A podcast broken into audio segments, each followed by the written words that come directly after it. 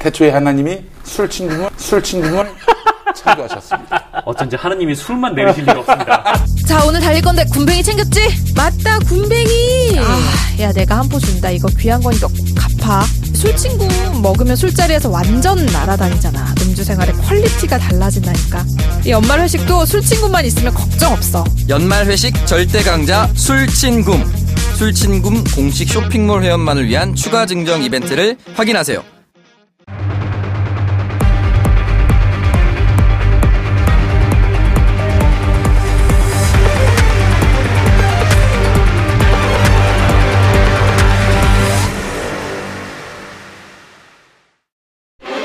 원세훈 전 국정원장이 해임 직전 이백만 달러, 우리 돈 이십억 원에 달하는 특수활동비를 해외로 빼돌린 정황이 발견돼 검찰이 수사에 나섰습니다. 검찰은 원 전 원장이 재직 시절 해외 공작비 명목으로 미국 스탠퍼드 대학에 자금 일부를 송금한 사실을 확인. 국정원 산하 연구기관인 국가안보전략연구원과 원세훈 전 원장의 구치소 수용실을 압수수색했습니다. 현재 검찰은 이 돈의 최종 행방을 확인하고 있는데, 박근혜 정부에 이어 이명박 정부 국정원 특활비에 대한 수사도 본격화되면서 귀추가 주목됩니다.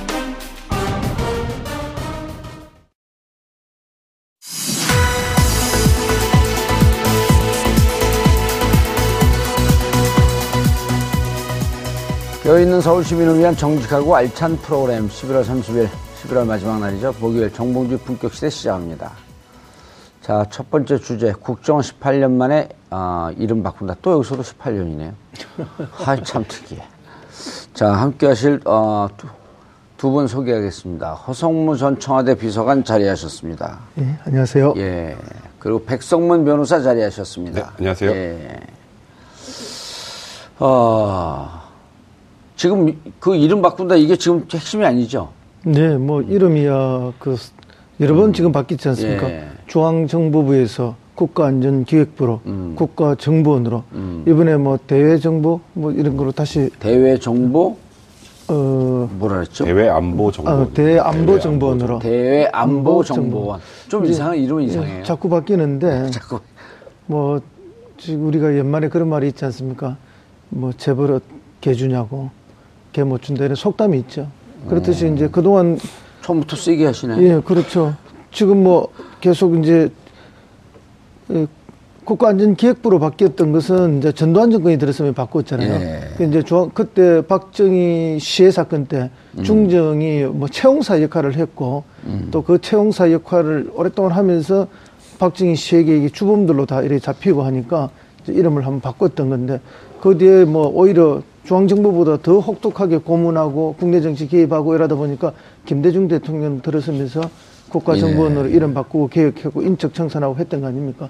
음. 그렇게 했지만 이게 제, 계속 정권의 성격에 따라서 오히려 독버스처럼 더 이렇게 에, 나쁜 짓들을 골라 하는 게 반복되어 왔기 때문에 이번에는 한번 바꾼다면 제대로 바꾸고 내용도 제대로 바꿔야 한다, 그런 생각이 듭니다. 예. 자, 그런데 이 와중에 또 이제 아, 이른바 이제 보수 진영 분들 보면 아주 그 경악할. 그러니까요. 자, 대한민국 보수가 이렇게까지 부패했었나요? 이게 어떻게? 그러니까 아주 보수를 지지했던 많은 국민들은 건전하고 합리적이고 정말 국가를 염려하고 괜히 열심히 살아서 우리 사회 한 축을 담당하는 이런 자부심으로 보수 정권을 지지했는데, 그렇죠. 막상 그 내부는 그 파파혐이에요, 파파혐, 파도 파도 혐의. 그러니까요, 사실 지금 뭐 자유한국당의 지지율을 보시면 아시겠지만 예. 십 퍼센트 되지 않습니까? 통상적으로 우리가 보수와 진보를 나누면 보수가 좀 더 많다 이런 얘기들을 많이 해왔죠. 그렇죠. 한 사십에서 사십오. 그리고 대략 뭐 일 대 일로 선거를 하면 보수가 보통 많이 이겼었죠. 다 이겼죠. 예. 근데 지금 십몇 퍼센트밖에 나오지 않는다는 건 진짜 보수를 지지하셨던 분들이 이번에 국정농단 사태부터 또 이후에 문재인 대통령이 집권한 이후에 나오는 이 국정원 관련 여러 가지 음. 문제들을 보면서 실망해서 돌아가질 않는 것 같아요. 저도 그런 생각 많이 드는데. 너무 창피하잖아요. 또 원세훈 국정원장입니다. 또. 아. 그러니까 이게 이천십일 년 말부터 이천십이 년 그 당시에 네. 스탠퍼드대로 국정원의 특수활동비가 음. 이백만 불이 건너갑니다. 근데 그것도 국정원에서 바로 보내면 문제가 될 거라고 생각했나 봐요. 아무래도 혹시 나중에 문제가 될까 봐 국가안보전략연구원을 한번 거쳐서 세탁을 하고. 네, 세탁을 해서 이제 스탠퍼드 대학으로 돈이 간 건데, 원세훈 국정원장이 그 당시에 국정원장을 마치면 뭐 스탠퍼드 대학 뭐 객원연구원으로 간다 이런 얘기들이 좀 있었어요. 네. 그 당시에도 그래서 이게 좀 말들이 나왔는데, 그때는. 말들이 나왔었죠, 그때도. 근데 그때는 이제 루머는 돌았는데, 딱 구체적인 물증이 없었어요. 근데 이번에 이제 당시 국정원 기획조정실 직원을 이제 검찰에 조사하는 과정에서 이 얘기가 나왔고, 음. 얘기가 나온 걸 이제 검찰에서 첩보를 입수한 다음에 전격적으로 아까 말씀드렸던 국가안보전략 연구원을 압수수색을 하고, 음. 또 좀 재밌는 건 원세훈 전 국정원장의 구치소 방을 압수수색을 합니다. 예. 그래서 거기서 이제 원세훈 전 국정원장의 개인 메모도 나오고, 또 수사 대응 자료도 나오고, 또 국가안보전략 연구원에서 회계 관련 자료들까지 압수수색을 마친 상황에서 나온 내용들이라, 뭐 이 부분도 역시 원세훈 국정원장이 피해갈 수 없는 그런 부분이 아닌가 싶네요. 이른바 이제 전문용어로 빼박이. 그렇죠. 예. 그런데 이게 그 선거에 떨어지고 해외 잠깐 나가 있거나 그러진 않으셨었죠? 네. 이 국회의원 한 번이라도 했던 사람이 객원연구원을 많이 가거든요. 많이 가죠. 네. 뭐 일종의 이제 피난처, 도피처 같은 거죠. 그렇죠. 사실은 이제 선거에 낙선하고 나면은 뭐 이렇게 너무 힘들잖아요. 음. 그리고 또 요구는 많고, 네. 그 요구에 부응하기 너무 어렵고, 음. 마음도 너무 괴롭고, 재정도 바닥이 나고. 네. 네. 음. 뭐 그, 특히 경제적으로 어렵죠. 경제적으로. 그러다 보니까 이제 뭐 이렇게 외국에 한 일 년 이렇게 예. 나가버리면 그 일 년 동안 이제 연락도 다 끊어지고, 그렇죠. 요구도 끊어지고, 사실상 뭐 연구나 공부를 하는 가는 게 아니고 예. 도피성이 많죠. 그래서 뭐... 그런데 객원연구원이라고 하는 거는 특별히 교수 직함이 있는 것도 아니고 연구원으로서 지위가 있는 것도 아니고 연구실을 따로 주는 것도 아니거든요. 근데 뭐 이 객원연구원으로 가려고 이백만 불을 보냈다? 납득이 안 가지 않나요? 이제 뭐 우리가 그 대학의 시스템을 정확하게 알 수가 없어서 뭐라 하기는 예. 어렵지만은 아마 이제 객원연구원도 뭐 이 종류가 좀 다를 거 아닙니까? 우리 국내도 보면은 초빙 교수가 있어도 초빙 교수마다 또 다 이렇게 경우의 수가 다르고, 특임 교수도 경우의 수가 음. 다르고, 또 석좌 교수도 다 경우의 수가 조금씩 다르거든요.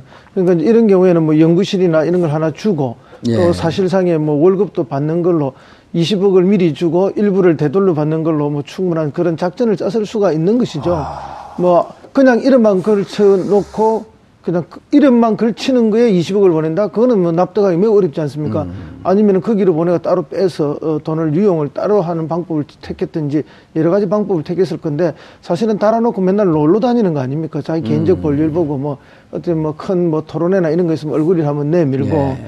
뭐 그런 식인데, 실제 뭐 대단한 연구를 하는 것도 아니고, 그래서 이제 그 이십억의 정체 과연 뭘까?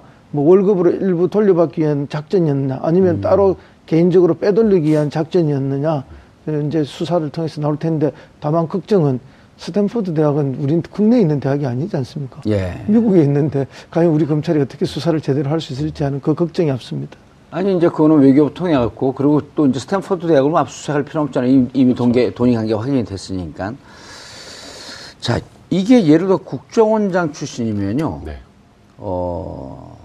퇴임하고 난 다음에 아마 대한민국의 대학의 석좌 교수나 이런 거로 어플라이해도 오란 데가 여기저기 있을 거요. 그러니까 이게 상식적으로 좀 이해가 안 되는 게, 사실 국정원장까지 지낸 분이 예. 객원연구원으로 해외로 간다라는 것 자체가 일단 품격이 안 맞는다라는 얘기도 있어요. 그러니까 급이. 말 그대로 이제 급이 안 예. 맞는 상황이고, 그러다 보니까 이게 다른 의도가 있는 게 아니냐는 얘기가 나오는 거예요. 음. 이게 지금 이백만 불로 끝인지, 또 또, 뭐, 샌프란시스코 주택 살려고 팔십오만 불을 또 유용했다는 네, 얘기도 네. 지금 있어요. 근데 그거는. 요거, 요거 값도 별개로. 네, 그렇죠. 그러니까 검찰이 이백만 불이 끝이라고 생각하고 있는 것 같지가 않아요, 분위기가. 음. 그러니까, 원세훈 전 국정원장이 어쨌건 지금 현재 도도, 되돌아보면 국정원장 시절에 정말 위법한 행위들을 많이 했다는 게 지금 음. 확인이 됐지 않습니까? 그렇죠. 그러니까 지금 아직도 구치소에 있는 상황이고, 음. 계속 지금 이게 혐의들이 하나씩 더 추가되는 상황이다 보니, 나중에 정권이 바뀌면 나한테 무언가 화살이 날아올 가능성이 있다는 생각을 하지 않았을까. 미리 알고 네, 그래서 위해서. 사실 음. 퇴임식 하자마자 바로 가려고 했는데 이제 작전이 실패합니다. 그 당시에 이제 뇌물 관련해서 음. 출국 금지가 걸려버려요. 음. 그 출국 금지가 없었으면, 걸리지 않은 상황이었으면 원세훈 전 국정원장은 아마 미국에 가서 지금도 돌아오지 않은 뭐 그런 상황이 연출되지 음. 않았을까. 그러니까 그러다 보니까 이 스탠퍼드 지금 말씀하셨던 객원연구원이 무언가 특별하게 가서 하는 것도 없이 음. 이름만 걸어놓는 자리인데 굳이 미국까지 가려고 했고, 뭐 지금 또 주택을 구입하려는 그런 정황들도 나왔다면 음. 그거는 객원연구원으로 와서 뭔가 연구를 하려고 하는 게 아니라 말 그대로 우리나라를 떠야 되는 사정이 있었기 때문이 아니었을까, 이렇게 추정을 할 수 있는 겁니다. 그런데요, 이게 이제 뭐 어쨌든 국가정보원장, 대한민국의 최고 정보수장 아닙니까?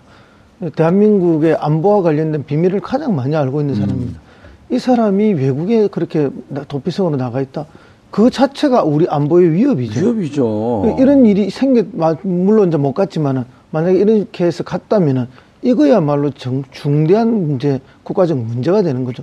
그리고 이제 뭐 사실상은 미국이 아무리 큰 나라고 우리의 우방국가고 동맹국이라 하지만은, 국정원장이 이런 식으로 가서 거기에 간다? 그런 발상부터가 우리 국민들의 자존심을 좀 상하게 하는 거죠. 예를 들어갖고요. 지금 미국이니까 우리가 그냥 슬그머니 넘어갔지만, 만약 중국에 간다고 생각을 해봐요. 중국으로 도피했다. 그럼 이렇게 생각할 거예요. 사람들이 자연스럽게. 어, 우리의 정보가 중국으로 다 빠져나가는 거 아니야? 미국이 한미동맹 국가이기 때문에, 뭐 저 정도야 다 공유하고 있을 터인데, 근데 그거를 그렇게 믿고 넘어갈 문제 아니라 한 번만 뒤집어 보면 어마어마한 정보를. 그렇습니다. 국가 최고의 정보를 음. 갖고 있는 사람이, 어, 예를 들어 미국에 갖고 뭐 납치를 당하면 어떡합니까? 그런 문제가 있죠. 그리고 또 미국 정보가 아무리 우리 동맹국이라 하지만은 음. 우리의 국익과 미국의 국익이 언제나 완벽하게 일치하는 것은 않죠. 않죠. 예. 그런 면에서 보면 우리 국가정보원장이 미국에 가서 우리의 정보를 미국에 중대한 정보들을 흘리고 있다. 음. 이건 우리 국에 아주 심각한 위협이 될 수도 있는 문제죠. 중국은 뭐 물론 중국도 지금 전략적 동반자 관계를 가지고 있습니다. 뭐 마찬가지 아니겠습니까?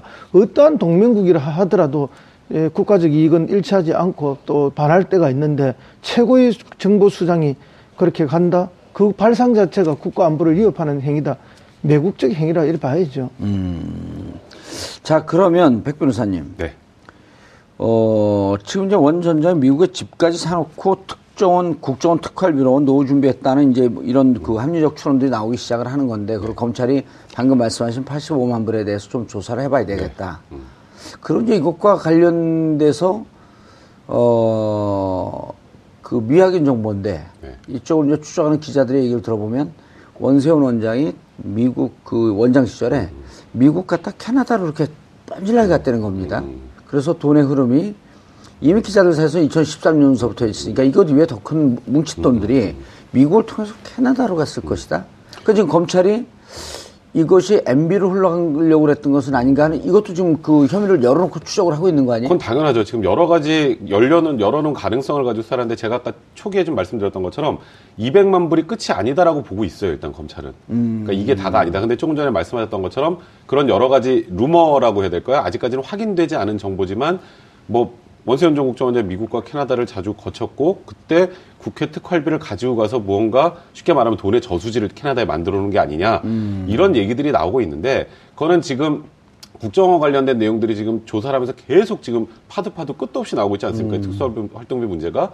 그런 게 만약에 사실이라면 어느 정도 내부의 자료는 분명히 있을 거고요. 그렇죠. 지금 뭐 사실 그 자료에 근거해서 지금 사실 지금 음. 박근혜 정권 시절에 그 특수, 그 국정원 특수활동비가 상납된 것도 지금 확인이 된 거고. 예. 이번에 지금 원세훈 전 국정원장의 이 소위 말한 이백만 불 저기 대학에 보낸 것도 확인이 된 거 아니겠습니까? 자료를 음. 통해서. 그런 자료들이 있다면 사실 이런 부분들은 잘못된 관행, 이걸 넘어서서 범죄행위이기 때문에 범죄행위죠. 이거는 정확하게 확인을 해서 없애야 음. 지금 국정원이 받고 있는 대부분의 이제 국민들이 바라보고 있는 이 국정원의 지금 사실 그 위치가 엄청나게 추락한 상황 아니겠습니까? 네. 국정원이 뭐 하는 데냐라는 얘기가 나올 정도 상황이고 그러다 보니 국정원 개혁 얘기가 나오는데 음. 사실 제일 중요한 건 국정원에서 이렇게 잘못된 부분을 확실하게 덜어내고 그 덜어낸 가운데서 새 출발을 해야지 음. 뭐 이름 좀 바꾸고 뭐 내용 좀 바꾼다고 음. 뭐 그게 수박에 줄근다고 호박, 호박에 줄근다고 수박 됩니까? 예. 그러니까 이런 부분들을 확실하게 이번 기회에 그러니까 말 그대로 범죄 행위는 완전하게 도려내는 그런 작업들은 음. 반드시 진행돼야 될 것 같습니다. 그러니까 이제 국정원장 개인의 범죄 행위뿐만 아니라 국정원 전체가 거기에 따라갔던 범죄 행위가 어마어마하게 있을 거라고 우리가 예측했고 음. 지금 드러나고 있지 않습니까? 그러다 보니까 이천십삼 년 당시에 댓글 수사 관련해서 국정원 내에 서천호 이 차장을 중심으로 하는 티에프, 대형 티에프팀이 있었는데 그 대형 티에프팀에서 아 이제는 원세훈 전 국정원장을 희생양으로 삼아야겠다. 속죄양. 속죄양으로 삼아야 되겠다. 그래서 내부 문건에 지금 최근에 그게 발견됐다는 거 아닙니까? 예.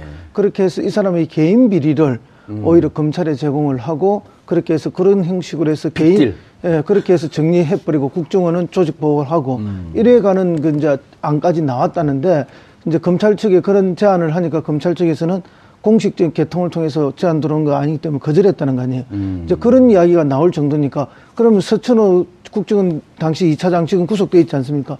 이런 사람들은 그 밑에 방금 아까 그 자금의 저수지 이야기했는데 어마어마한 비리의 저수지를 스스로가 다 잘 알고 있다는 거죠. 그래서 조직 보호를 위해서 오히려 원세훈을 개인 비리로 날리려고 했던 그런 기회까지 있었다는 거 보니까 엄청난 내용이 더 숨어 있을 거라고 봅니다. 범죄를 한 거죠, 범죄를. 그 빚들이 돼도 범죄 아닌가, 이거는? 아, 그렇죠. 그거야말로, 그것도 역시도 직권남용이 될 직권남용, 거고요. 예. 거기다가 이제 그런 관련된 증거들, 타인의 범죄 증거를 이제 은닉하면 범죄 증거 은닉죄, 증거 은닉죄도 해당할 수 있는 상황이 음. 되고요.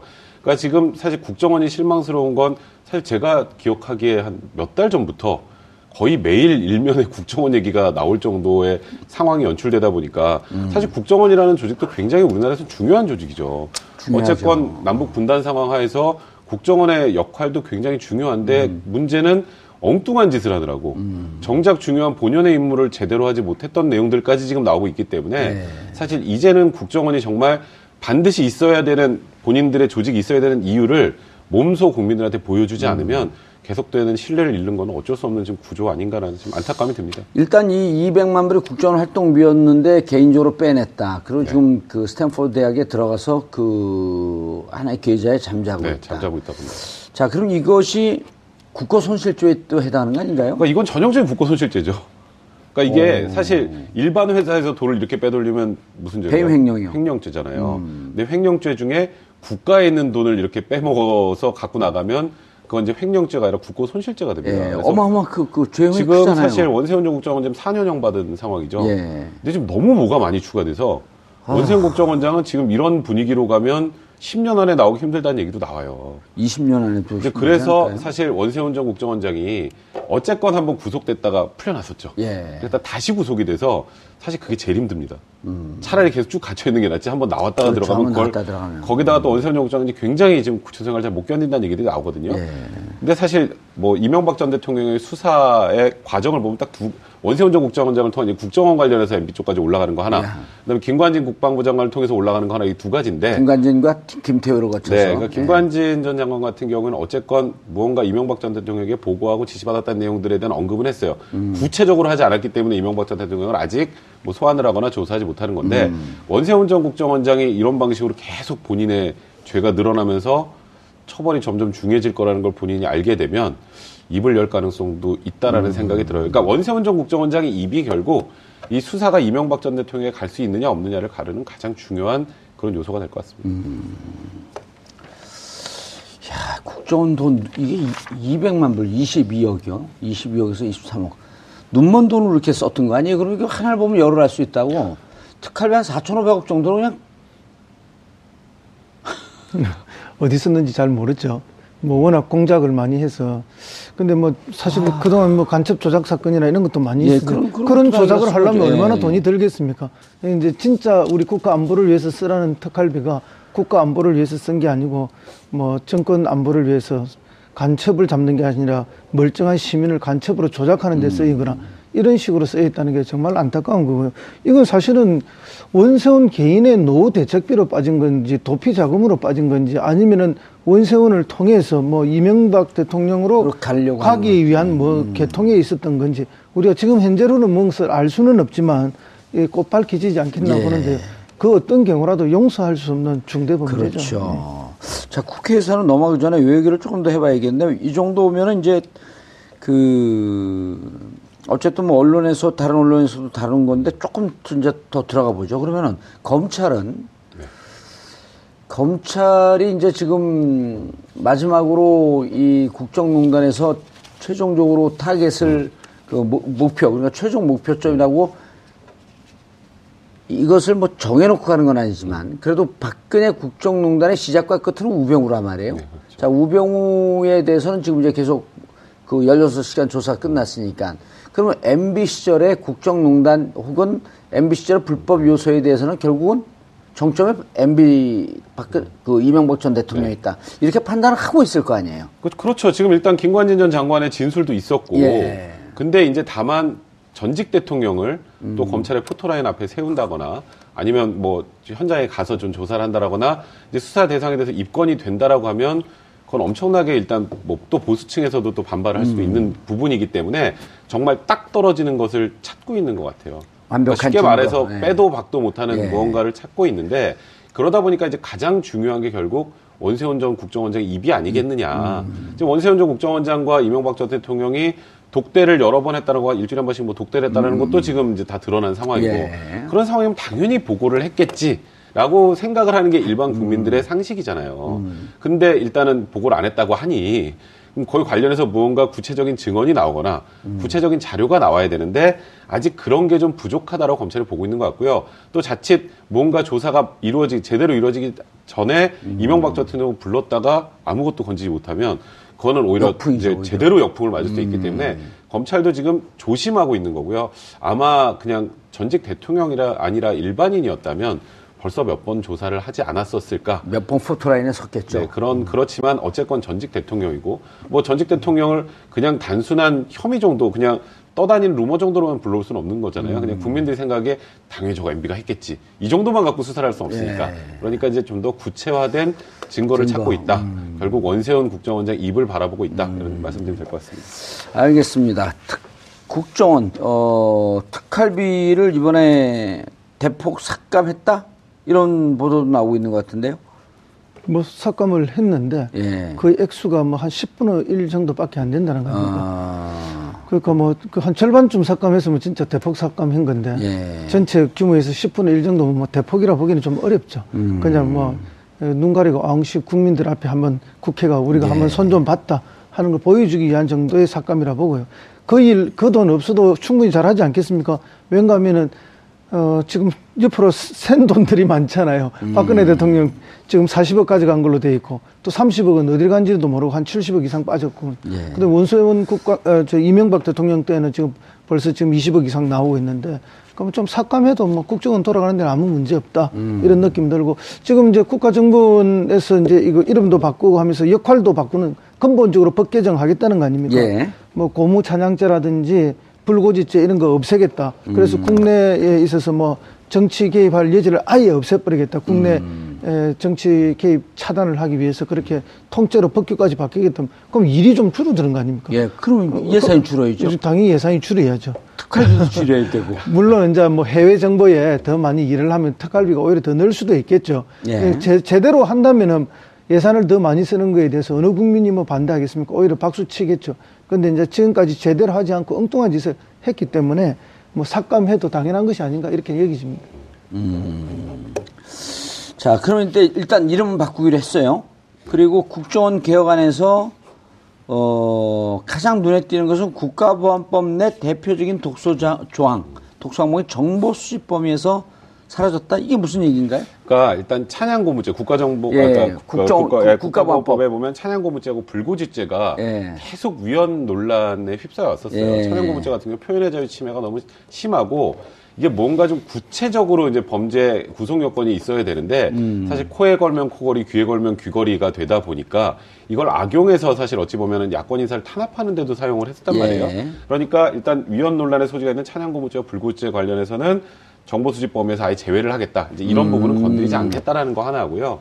이제 이 부분에 관련해서 이제 보수 야당들은 이제 뭐 지금 그럼 간첩을 다 우리나라에 배회하도록 돌아도, 돌아다니도록 둘 셈이냐라고 굉장히 강력히 반발하는데 사실 이거보다 가장 큰 핵심은 대공수사권을 지금 어느, 어느, 뭐, 다른 기관, 그러니까 지금 아마도 경찰 내 또 다른 조직을 만들어서 이제 문재인 대통령이 아마 공약을 그렇게 했, 하셨던 걸로 알고 있는데 이거는 정말 여러 가지 좀 이제 이견들이 좀 많은 부분인 것 같아요. 음. 어쨌건 국가정보원이 지금 정말 온 국민의 지탄을 받는 기관이 돼버리긴 했지만 또 고유 업무 중에 이 대공수사권이라는 거는 이제 뭐 소위 말하는 간첩 잡고 뭐 간첩 잡는 그런 뭐 수사 아니겠습니까? 그거에 대한 노하우가 국정원에 많은 것도 사실이에요. 음. 그 많은 노하우를 그냥 버려버리고 새로운 조직에서 새롭게 시작하는 게 과연 맞는지 음. 그에 대해서는 좀 논란의 소지가 있는 것 같습니다. 그러니까 대공수사권의 범위, 그러니까 대공수사권이라는 이름을 가지고 뭐 소위 민간인을 사찰하고 이렇게 악용을 해왔던 것들이 문제라면 그 악용의 소지를 없애는 방향으로 바꾸는 게 맞지 않을까 음. 이런 얘기들이 있는 상황입니다. 그 악용의 소지를 없애기 위해서 바꿔왔죠. 그런데 아무리 바꿔도 계속 악용을 해왔기 때문에 음. 근본적으로 뿌리를 드러내야 된다. 뿌리채 뽑아야 된다는 게 이번에 이제 개혁의 핵심인 것 같고요. 그렇기 음. 때문에 아예 폐지해버리고 경찰 수사에 넣는 것이 맞다. 경찰 내에 별도 조직을 만드는 게 맞다. 그러면 천구백육십일 년에 중앙정보부가 만들기 전에는 간첩수사가 없었습니까? 그 전에 간첩수사 다 했지 않습니까? 그게 이제 뭐 군 내에 첩보부대에서도 있었지만은 어쨌든 경찰, 당시 경찰들이 간첩수사를 다 한 것이기 때문에 얼마든지 경찰 내에 특수조직을 만들어서 할 수 있고 그렇죠. 또 국정원 내에 간첩을 잡는 조직의 그 구성원들 일부를 그렇게 흡수를 해도 되는 거거든요. 예. 그건 얼마든지 우리가 어떻게 개편하느냐에 따라서 할 수 있는 겁니다. 그래서 그 점은 보수 세력들이 걱정을 하는 것 자체가 걱정을 해서 걱정이 아니라 공격을 하기 위해서 억지로 만들어내는 걱정이다 이렇게 보이고요. 사실은 뭐 저희들이 팔십 년대, 칠십 년대 그런 거 얼마나 많았습니까? 칠십 년대는 긴급조치법이 있었죠. 막걸리 한 잔 마시다가 아유 박정희 너무해 한마디만 하면 다 구속이에요 바로. 그다음 팔십 년대 저희들 때는 그런 거 아닙니까?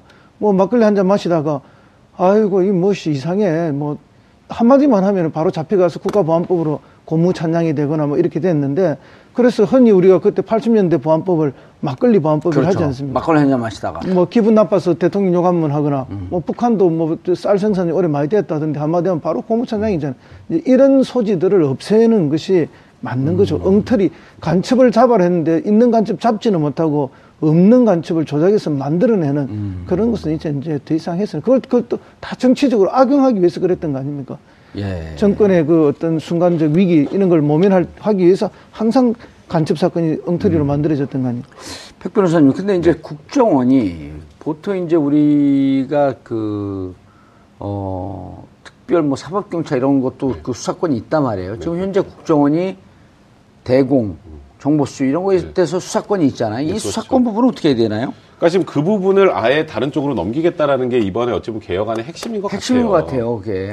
그러니까 지금 조금 전에 말씀하셨던 것처럼 저도 그 부분은 충분히 이해가 됩니다. 어떻게든 그래도 지금 과거부터 대공수사를 계속 해왔던 음. 그게 이제 물론 과거에 잘못된 것도 있었고 최근에 보수 정권 하에서도 또 이 대공수사권이라는 미명하에 민간인을 사찰하고 했던 것들이 지금 드러났기 때문에 사실 국정원 입장에서 입이 열 개라도 할 말은 없겠습니다만 음. 서원 국정원장도 그런 얘기를 하죠. 그래도 대공수사 관련해서는 그래도 국정원이 제일 낫다라는 얘기도 이제 지금 현재 국정원장도 한 상황이고 어쨌건 뭐 미우나 고우나 국정원이라는 조직이 예. 우리나라 지금 남북 분단 하에서 지금까지 잘못된 관행만 없애고 본인들이 가지고 있는 노하우를 기초로 해서 뭐 정보 수집하고 수사하고 같은 쪽으로 가야지 한쪽은 정보 수집하고 음. 저쪽 다른 조직에서는 수사만 하고 이것도 사실 현실적으로 좀 맞지 않지 않겠습니까? 예. 이제 그런 부분들을 좀 지혜롭게 할 수 있는 방법을 찾아보는 게 좋지 않을까? 음. 전 아까 그 허성무 비서관님하고 생각이 조금 다른 게 이 대공수사권 자체를 국정원에서 뺏어버리는 게 음. 물론 겉으로 보기엔 대공수사권, 네. 정보 수집이 아니라 대공수사권 네. 그걸 뺏어버리는 게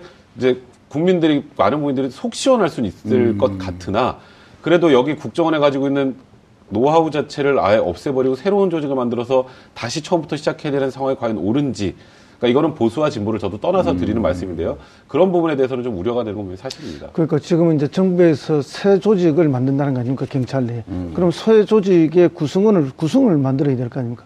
그럼 기존 경찰 내에서 대공의 업무에 뛰어난 사람도 모, 모으겠지만은 음.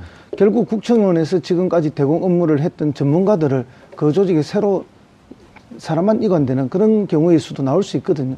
그러면 이게 이제 상실되는 게 아닙니다. 그 기능과 역할, 축적된 노하우가 그대로 같이 넘어가는 것이기 때문에 다만 이제 경찰 조직에 일부러 들어가게 되면은 이어서 이제 정치 사찰을 하기 매우 어려워지는 거죠. 음. 근본적으로 이제 국내 정책 개입이 또는 그런 조작이 불가능해진다. 음. 국정원 독자적으로 했으면 이거 누가 들여다볼 수가 없는 상황이니까 음. 그 속에서 마음껏 자기들이 돈도 마음대로 썼고 수사 조작도 마음대로 했던 이런 부분들을 차단할 수 있다 이런 거지. 음. 이제 백 변호사님께서 말씀하시는 것처럼 그런 이제 노하우나 축적된 것들을 깡그리 날려버린다. 음. 전혀 저는 그렇지는 않다고 음. 봅니다. 정부 조직이라는 게 그렇게 함부로 되는 것은 아니다. 음.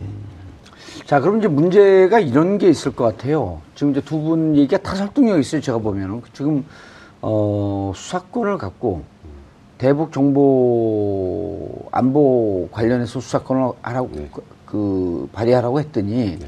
지난 이제 서울시 공무원 네. 유우성 간첩 사건 그렇죠. 그거는 그 유우성 본인이 그렇고 중국에 갔다 오지 않으면 꼼짝없이 지금 한 십 년 십오 년 감옥을 살 네. 뻔했어요. 그렇죠. 지금 그 다행히 변호사하고 만나갖고 결혼도 해갖고 이제 그 행복하게 살고 있는데 그게 수사권에서 기인한 거거든요. 제일 이상적인 방법은 정보 수사, 정보에 관련, 정보 수집에 관련 수사권까지 주고 이 수사권을 남용할 수 없게끔 딱 제한하는 이게 있으면 제일 좋은 거거든요. 그러니까 제가 말씀드렸던 게 그런 부분이에요. 음. 그러니까 어쨌건 계속 해왔던 곳에서 그래도 제일 음. 어쨌건 정보도 많고 뭐 수사도 지금까지 해왔으니 제일 전문가들 아니겠습니까? 예. 그렇다면 아니 그리고 검찰에 예.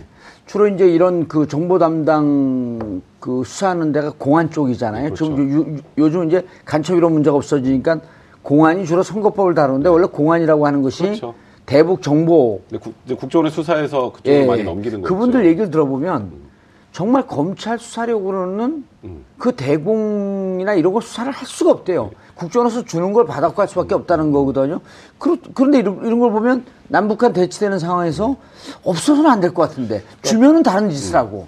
그러니까 저도 그런 의미로 대공수사권은 네. 국정원이 갖고 가는 게 맞다고 생각을 하고 음. 관련돼서 문제가 되는 것들 지금 우리 말한 네. 유우성 간첩 조작 사건이나 이제 국정원이 뭐 정치 개입을 하고 민간인 사찰하고 했던 이런 지금 이제 전 보수정권에 나왔던 소위 말하는 적폐에 관련된 부분들 예. 이 부분들을 제어할 수 있는 장치를 만들고 가는 게 낫지 말씀하셨던 것처럼 예를 들어서 이제 경찰 내 이제 새로운 조직을 만들어서 국정원의 음. 이제 노하우를 흡수시키기 위해서 여기치 이 뭐 직원들 많이 이제 뭐 인사 이동을 하든 그런 방향 가면 거기도 그냥 국정원이에요. 어차피 음. 이 대공수사와 관련해서는 어쨌건 굉장히 보안이 유지될 수밖에 없는 일이고요. 얘기 자체가. 그러면 결국 그게 뭐가 다른 건지도 잘 아, 모르겠고요. 그거는 그래서 약간 네. 차이가 있죠. 왜냐하면 음. 그렇게 되면 경찰청은 음. 행정안전부의 이제 통제를 좀 받게 되죠. 그러니까 이제 들여다볼 수 있는. 그러니까 그거를 상극... 국정원에서도 들여다볼 수 있는 그 통제장치를 만드는 게 오히려 낫지 않을까. 그런 생각을 하는 거죠. 지금까지 이제 국정원이라는 게 특수한 비밀정보기관이기 때문에. 현재 안은 어떻게 되나요? 현재 안은. 현재 안은 수사권을 일단 다 넘기겠다는 거죠? 대공수사권 포함해서 모든 수사권을 넘기는 거예요. 그러니까 수사권, 수사권 자체를 아예 없애버리겠다는 음... 겁니다. 이제 국정원 내. 그런, 그러니까 이제 그 부분에 대해서, 어, 자유한국당이 좌파에 의한 국정원 해체 선언이다? 그럼 자유한국당은 이런 수사권, 대공수사권 이런 게 있어야 된다고. 그러니까 지금 자유한국당의 주장은 딱 그겁니다. 어쨌건 지금 남북 대치 상황이고 음. 그리고 북한의 간첩이라고 추정되는 사람들이 남한에 많이 돌아다닌다라는 걸 일단 전제로 하고 그거 잡는 거를 아예 안 하겠다는 소리냐. 음. 그러니까 아니, 이제, 이제, 이제 자유한국당도 너무 좀 과한 게 지금 말씀하셨던 것처럼 어쨌건 이 대공수사권을 다른 데로 넘기겠다는 거지 아예 그냥 앞으로 우리 대공수사는 아무 데도 안 해. 이런 뜻은 아니거든요. 근데 이거를 이제 약간 좌우 프레임을 만들기 위해서 네. 자유한국당에서 좀 다소 무리하게 좀 이렇게 비판을 하고 있는 것 같습니다. 그렇습니다. 그런데 이게 이제 경찰의 일부 조직으로 오게 되면은 이제 경찰 내에 또는 경찰의 상위기관인 행안부라든지 이런 것의 통제도 일정 정도 받는 데다가 음. 국회의 통제가 훨씬 쉬워지거든요. 음. 이제 그런데 지금 그것을 국정원의 뭐 정보기관의 비밀조직 속에 들어있게 되면 지금까지도 그 국회나 이런 그렇죠. 곳에 통제가 안 됐듯이 계속 그런 문민 통제가 안 된다는 데 문제가 있습니다. 그러니까 이 개혁의 핵심은 어떤 통제력을 발휘할 수 있느냐, 들여다볼 수 있느냐 어느 정도는 이제 그런 거죠. 정상적이고 합법적인 활동은 열심히 하도록 격려를 하고 그렇죠. 부정적인 음. 활동이 있으면 그것을 견제할 수 있는 음. 그러면 어쨌든 이제 수사권을 넘긴다고 그랬으니까 네. 그럼 넘기면 이제 대안은 이렇게 돼야 되겠네. 넘긴 수사권과 국정원의 정보팀들과 얼만큼 긴밀하게 이게 협조가 이루어질 것이냐. 근데 그게 이제 쉽지 않을 것 같다는 거예요. 저는 개인적으로 생각할 때. 맞아요. 쉽지 않아요. 네. 이게 같은 조직에서 정보와 수사가 같이 이루어지면은 네. 제일 이상적이죠. 이렇게 잘만 되면. 음. 근데 지금 워낙 이상한 모습을 국정원이 맞아요. 많이 보여주다 보니까 지금 이런 얘기까지 나오고 있는 상황인데 좀 그렇습니다. 이번에 그 국정원 관련해서 적폐청산 티에프를 통해서 굉장히 많은 국정원의 잘못된 소위 그릇된 관행들이 이제 하나둘씩 다 음. 수면 위로 올라오고 그리고 그에 관련됐던 사람들이 이제 전원 지금 처벌을 받아야 되는 그런 상황이 된다면 지금 아 이제 국정원 내에서도 우리가 뭔가 불법적인 일을 하면 이렇게 제대로 처벌받을 수 있, 있구나라는 예. 거는 충분히 지금 보여주고 있는 것 같아요. 그렇다면 음. 이런 방식으로 진행을 하는 게 맞지 굳이 이 국정원이라는 그 기관 자체를 이렇게 소위 이렇게 좀 잘라내서 딴 데로 음. 넘기고 할 작업까지 해야 될 필요가 있을까? 저는 그냥 그렇게 생각합니다. 어쨌든 국민들이 지금 너무 그러니까 불안해하니까 혼란스러워요, 사실 이분. 너무 불안해하니까 일단 불신하고 그 수사권 이런 거 일단 하고 아니, 나중에 그러다가 국정원이 좀 정상적으로 자리 잡으면 그때 다시 수사권 필요하면 가져오면 되는 거 아닌가요? 아니요, 근데 이제 수사권이 경찰로 넘어가게 되면 네. 그 수사만 하는 게, 수사에는 반드시 정보를 같이 하게 돼 있습니다. 음, 제공 정보를 같이 하게 돼 있기 때문에 예. 이제 우리 백 변호사님 걱정하시는 건 뭐 당연한 음. 걱정이시고 누군들 우리 국민이라면 그런 거에 대한 걱정이 없을 수가 없는데요. 그런데 예. 지금 보수 정당에서 지나치게 그런 걱정을 키우고 있고 또 과장하고 있다는 생각도 들고요.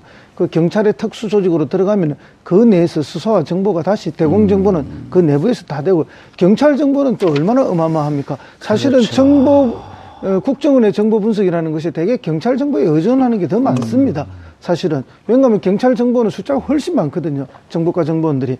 그렇기 때문에 국정원에서 생산되는 거는 되게 이제 경찰 정보를 받아서 그것을 좀 과학적으로 더 분석하는 분석력이 뛰어나다 이런 이야기를 흔히 많이 합니다.